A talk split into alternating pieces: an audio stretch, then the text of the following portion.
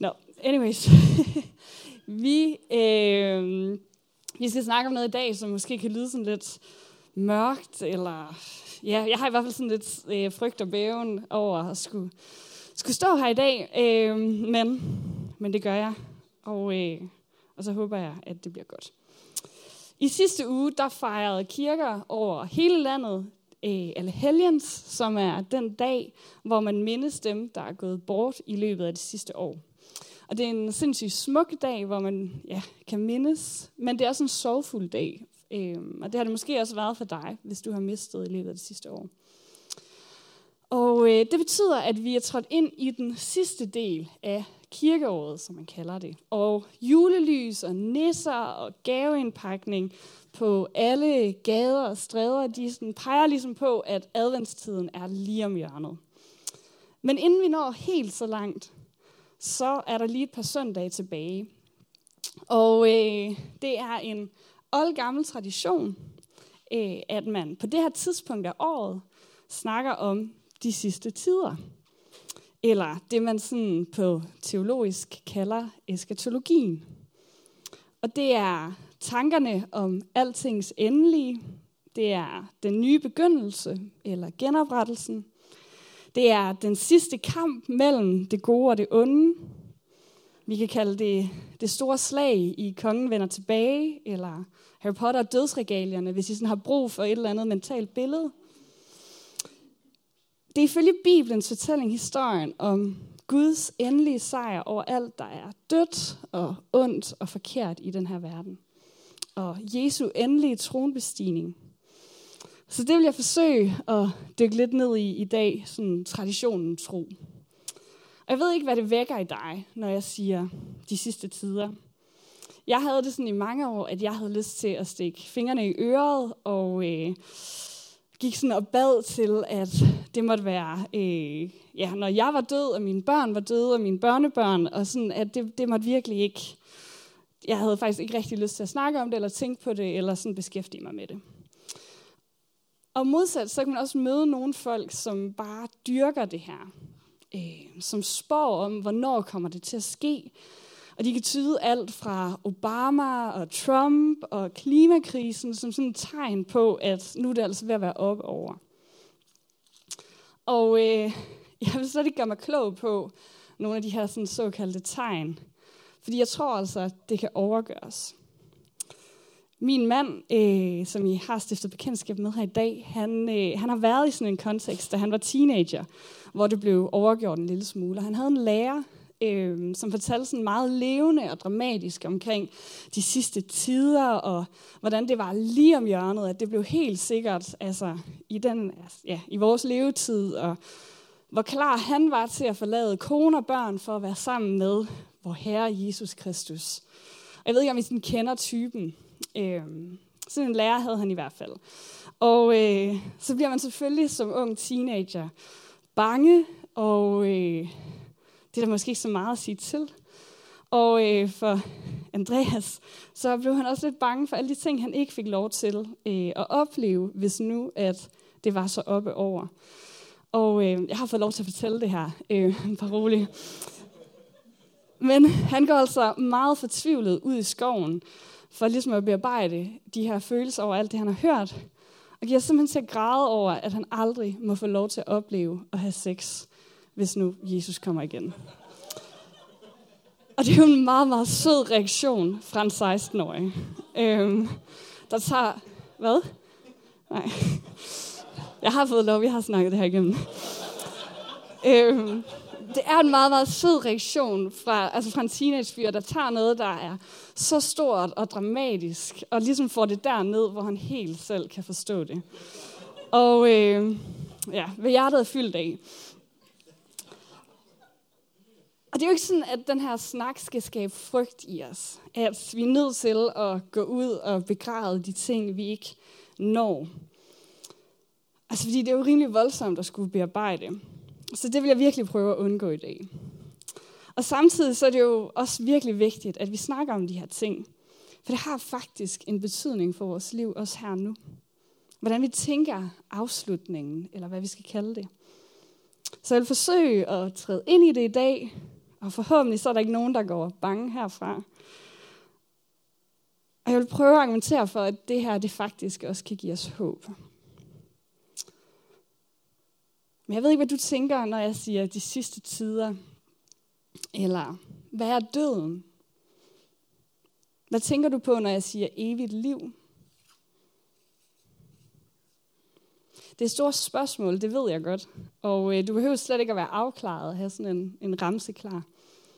Men hvis ikke vi kan stille de her spørgsmål i kirken, så ved jeg ikke, hvor vi kan få lov til at stille dem. Og folkestemningen her i Danmark, den er sådan i højere og højere grad sådan sekulariseret. Men det er alligevel som om, at i mødet med døden, så er der mange, som alligevel klynger sig til håbet om, at der er noget på den anden side. Jeg ved ikke, om jeg også kan støde på sådan en Facebook-opslag fra nogen, der har mistet, og som skriver sådan et minde til sin mormor, eller sådan noget, og ligesom giver udtryk for, at vi ses på den anden side. Eller jeg glæder mig til, at vi ses igen. Eller en af Danmarks helt sådan store og folkekære poeter, der har beskrevet det sådan her. Jeg ved godt, at du siger, at det er helt sort, men jeg drømmer, og jeg håber, og jeg tror, at vi alle sammen ses på den anden side. Hey, hey, hey. Rasmus Sebak, mine damer og herrer. Så det ligger altså et eller andet sted i vores samfund.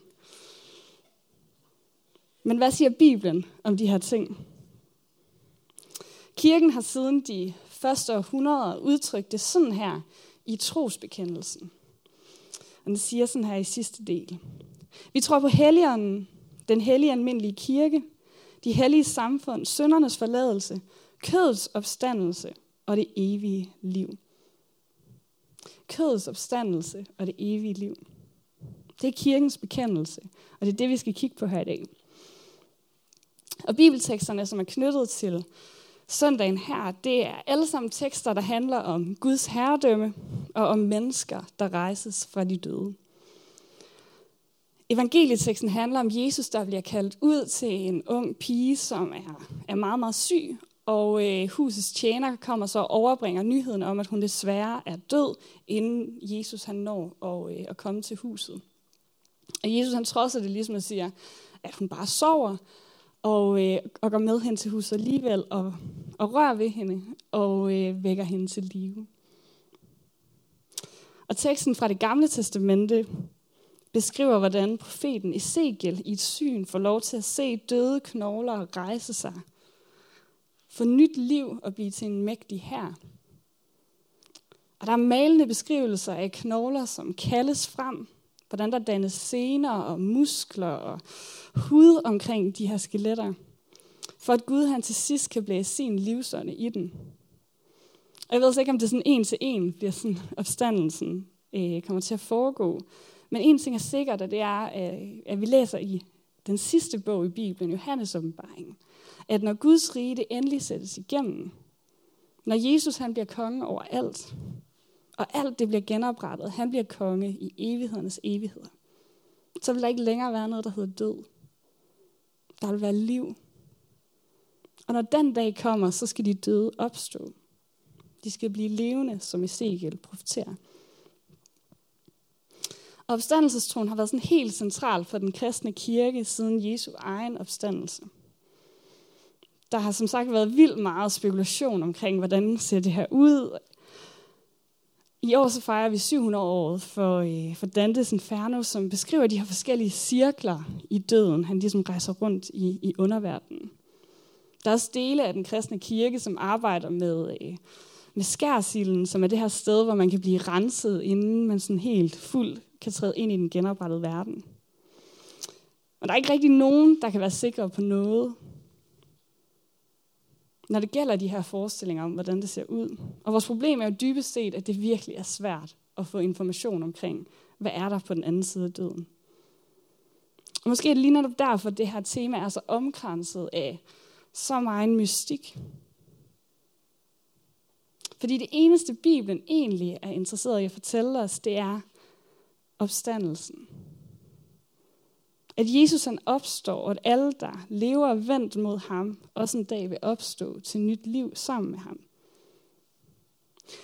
Og lige netop Jesu egen opstandelse bliver grundlag for vores opstandelsestro. Han siger om sig selv, at han er opstandelsen og livet, og fortsætter. Den, der tror på mig, skal leve, om end han dør. Og enhver, som tror på mig, skal aldrig i evighed dø.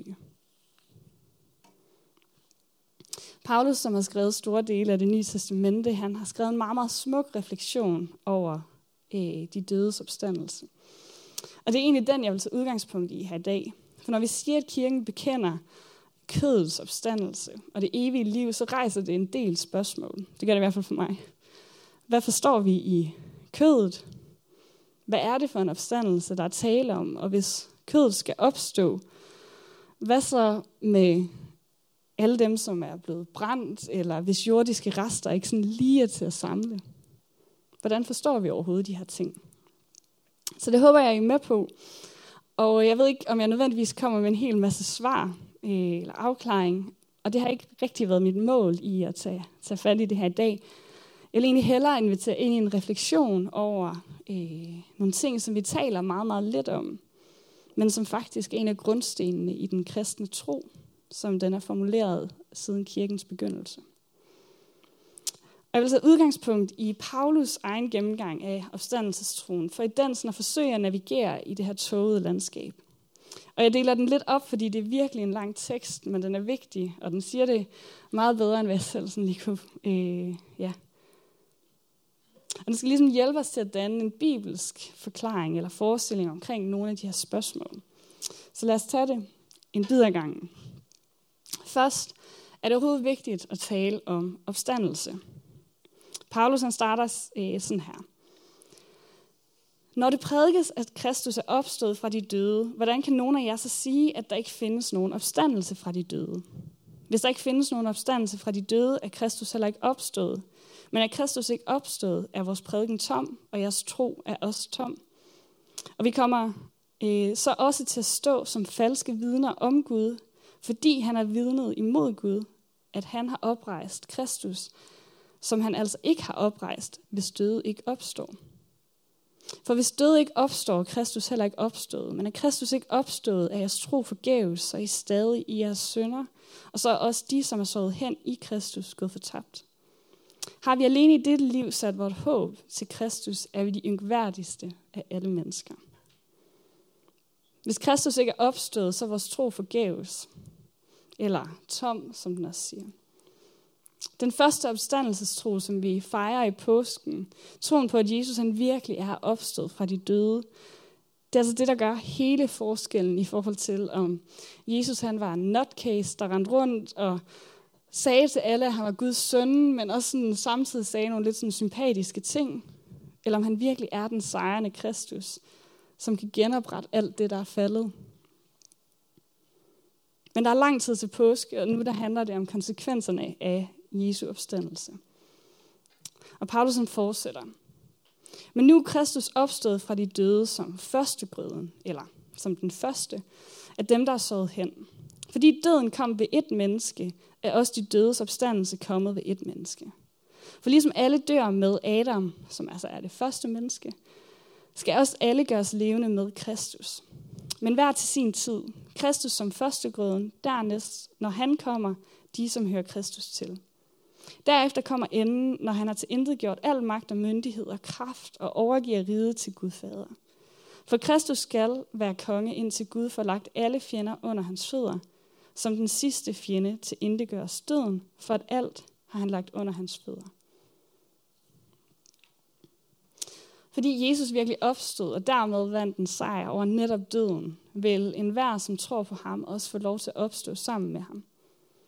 Når Jesus siger, at Guds rige er kommet nær, så betyder det altså også, at døden ikke vil få det sidste ord over os, men at den også vil blive til intet gjort. For Paulus er det altså helt centralt, at Kristus virkelig opstod fra de døde.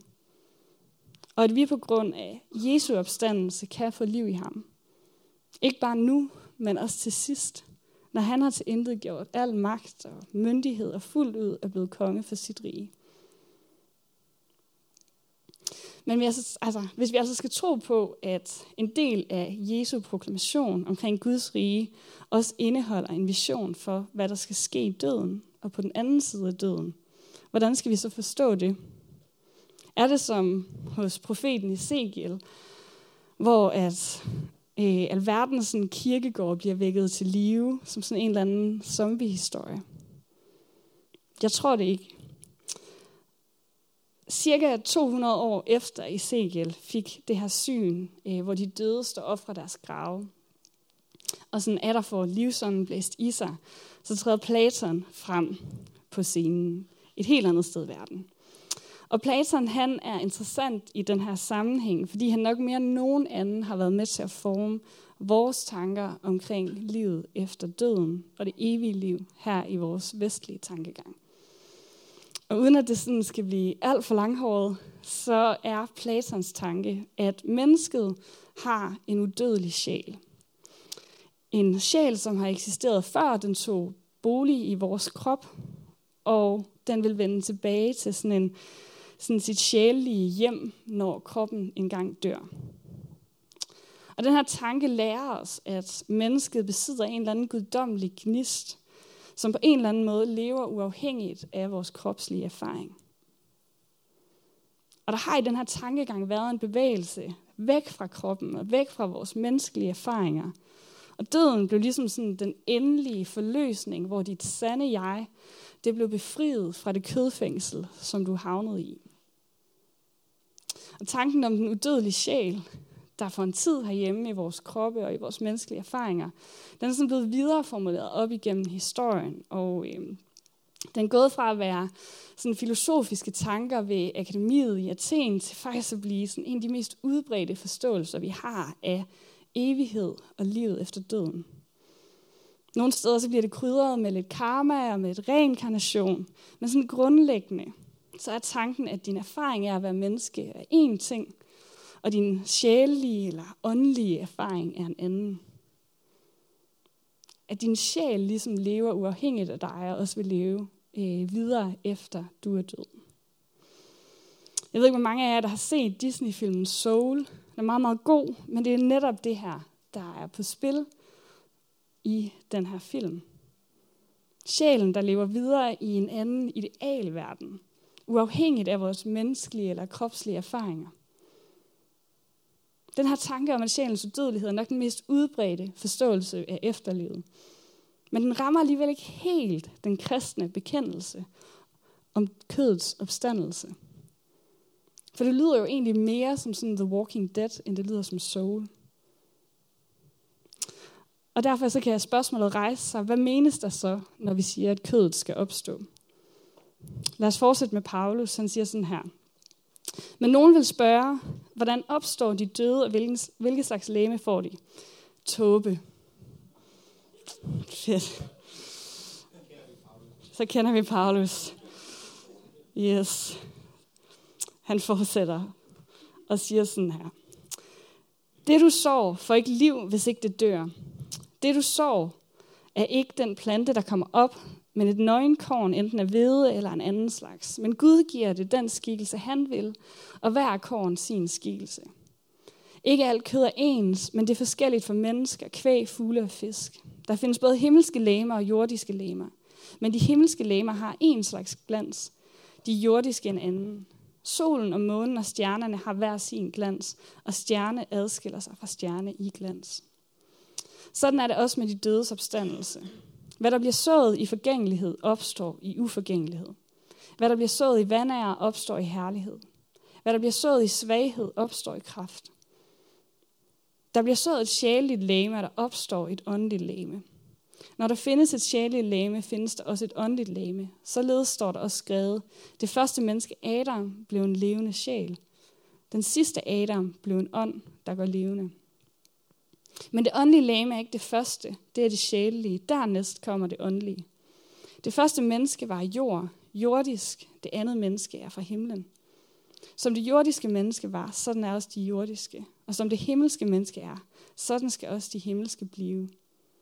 Og ligesom vi har båret det jordiske menneskes billede, skal vi også bære det himmelske menneskes billede. Men det siger jeg, og brødre. Kød og blod skal ikke arve Guds rige, og det forgængelige arver ikke det uforgængelige. Se, jeg siger jer en hemmelighed. Vi skal ikke alle sove hen, men vi skal alle forvandles i et nu, på et øjeblik, ved den sidste basun. For basunen skal lyde, og de døde skal opstå som uforgængelige, og vi skal forvandles. For dette forgængelige skal iklædes uforgængelighed, og dette dødelige skal iklædes udødelighed. Her præsenterer Paulus sin vision for, hvad der tale om, når kirken bekender opstandelse og det evige liv. På samme måde som et frø bliver sået og er nødt til at dø, for at det kan spire, sådan er det også med os. Døden det bliver ligesom overgangen til det nye liv, hvor vores jordiske menneske får lov til at bære det himmelske menneskes billede. Der er altså tale om en forvandling fra noget forgængeligt og noget skrøbeligt til en ny menneskehed, der afspejler Jesus' sande menneskelighed. Det er det, vi kan vide om opstandelsen. At det er genoprettelsen. Det er nyskabelsen. Vores eksistens på den anden side får altså andre betingelser, når det ikke er kød og blod, der arver Guds rige. Det, der er skrøbeligt og dødeligt i os, det får lov til at gå til grunden for, at vi kan forvandles og iklæde os det, Paulus kalder et åndeligt læme. Det, der kan komme til at forvirre os, det er, at vi på dansk netop taler om kødets opstandelse. Det lyder som sådan en bøf eller sådan noget. Det originale, eller sådan den originale bekendelse, øh, eller sproget i hvert fald, bruger et ord, der har langt flere nuancer end kød. Sarx, som der hedder, bruges blandt andet i Johannes evangeliet til at beskrive det hele menneske. Det er det hele brudte, skrøbelige menneske, der skal opstå og forvandles. Det er hele din erfaring af at være dig. Leve det her liv i den her krop, på den her jord, der i døden og opstandelsen får lov til at blive helbredt, får lov til at blive genoprettet og får lov til at blive forvandlet. Hvis det ikke er sådan direkte, er mit kød og blod, der opstår som sarks eller som kødet her, hvordan er det så, vi forstår det? Jeg har i mine forskellige læsninger op til i dag stødt på øh, en tidligere præst i Københavns Domkirke, som siger det sådan her. I stedet forstår jeg sagen på den måde, at i opstandelsen samledes alle mit livs tråde, det der er synligt og usynligt har været på færre, det vil sige alle erfaringer, også det jeg har fortrængt. Alt det, der har været mit liv, bruges af Gud til at nyskabe mig i opstandelsen. Det er det, jeg forstår ved kødets opstandelse. Alt det, der har været på færre i mit liv i kødet. En bibels betegnelse for det menneskelige, det læmelige, tages op i Guds afslørende, helbredende og forløsende lys og skænkes en ny fremtid. Jeg kan virkelig godt lide den her beskrivelse. Det menneskelige, det læmelige tages op i Guds afslørende, helbredende og forløsende lys og skænkes en ny fremtid. Det er hele mit liv her, der bliver forvandlet på den anden side. Jeg ved ikke, om det lyder som sådan en teologisk ordkløveri for jer, men jeg tænker faktisk, at det betyder noget. Ikke kun for dem, der sådan er tæt på døden, men også for os i dag. Og for mig så er det her totalt håbefuldt. Jeg får ikke lyst til at trække mig ud i skoven og græde over alle de ting, jeg måske ikke får lov til at opnå. Nej, hvis det er hele mit liv, der opstår og forvandles og bliver til mit liv der, så betyder mit liv i dag faktisk også noget. Paulusen siger videre sådan her, hvis død ikke opstår, så lad os æde og drikke, for i morgen skal vi dø. Men hvis der faktisk er tale om opstandelse og nyskabelse i Kristus, så det her liv ikke præget af den her ligegyldighed. Nej, han slutter faktisk den her meget lange, men meget smukke refleksion med at bede øh, menigheden i Korinth, som han skriver til, om at give sig hen til arbejdet for Gud på baggrund af alt det, han lige har sagt. Teologen Jürgen Moltmann siger det sådan her. The resurrection hope makes people ready to live their lives in love wholly and to say full and entire yes to a life that leads to death. For ham er det uundgåeligt, at opstandelsestroen øh, vil indgyde håb. Et håb om, at vores skrøbelighed og vores brudhed en dag skal forvandles til skønhed og herlighed. Og et håb om, at Jesus sejr også omfatter mig og hele mig. Og i det håb, så kan jeg give mig hen til livet. Ikke i ligegyldighed eller i meningsløshed. Ikke ved at søge ud over den her verden, men ved at give mig hen til det liv, jeg får lige nu. Velvidende, at det netop er det, der skal forvandles på den anden side. En anden teolog har formuleret det sådan her. At bekende troen på kødets opstandelse er at forvente og håbe, at netop dette skrøbelige og dødelige livs oprejsning til herlighed. Og omvendt er håbet om herlighed, kødets opstandelse, ens betydende med friheden til at leve dette dødsmærkede liv som et godt og saligt liv. Meget sådan teologagtigt at sige et saligt liv. Men vi får lov til at leve et godt og et saligt liv. Troen på kødets opstandelse er troen på, at hele mit menneske skal opstå på nye betingelser i det, Paulus kalder et åndeligt lame. Den tro skaber et håb, som strækker sig ud over det her skrøbelige liv og ind i det evige foran Gud. Og håbet sætter os i stand til at give os hen til det her liv. Lige nu og her. Når vi siger, at Guds rige er kommet nær, så betyder det, at der faktisk allerede er i gang. Der er i hvert fald noget af det, der er i gang.